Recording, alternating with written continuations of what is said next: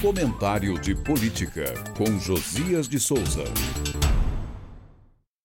Favorecido pela opção de Bolsonaro de ostentar a posição de párea internacional orgulhoso, Lula anunciou ao mundo, já no alvorecer do novo governo, que o Brasil voltou.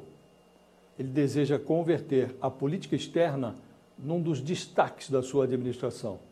Tentou, sem sucesso, atuar como um interlocutor neutro, capaz de anestesiar duas guerras que a conjuntura encostou no seu mandato.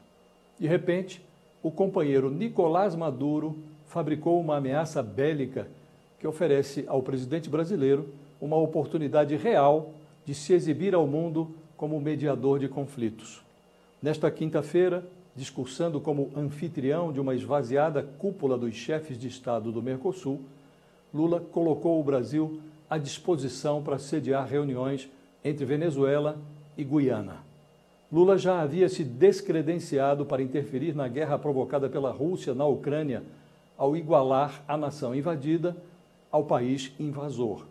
No enfrentamento entre Israel e Hamas, iniciado no instante em que o Brasil ocupava a presidência rotativa do Conselho de Segurança da ONU, o Itamaraty portou-se adequadamente, mas teve sua resolução humanitária barrada por um veto dos Estados Unidos.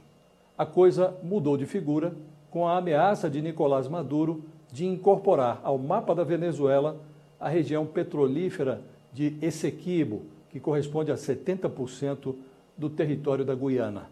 Agora não é Lula que se oferece como intermediário. O mundo e, sobretudo, os vizinhos é que esperam dele o exercício da liderança natural de um presidente do Brasil, visto como potência regional. A afinidade ideológica com Caracas eleva a responsabilidade de Lula.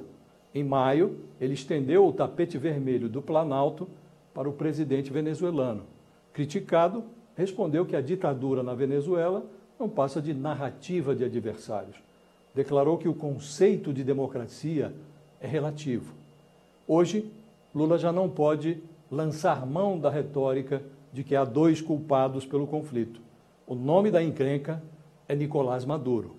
A menos que consiga aplicar um sedativo no companheiro, Lula se arrisca a ouvir uma pergunta incômoda sempre que repetir o slogan segundo o qual o Brasil voltou.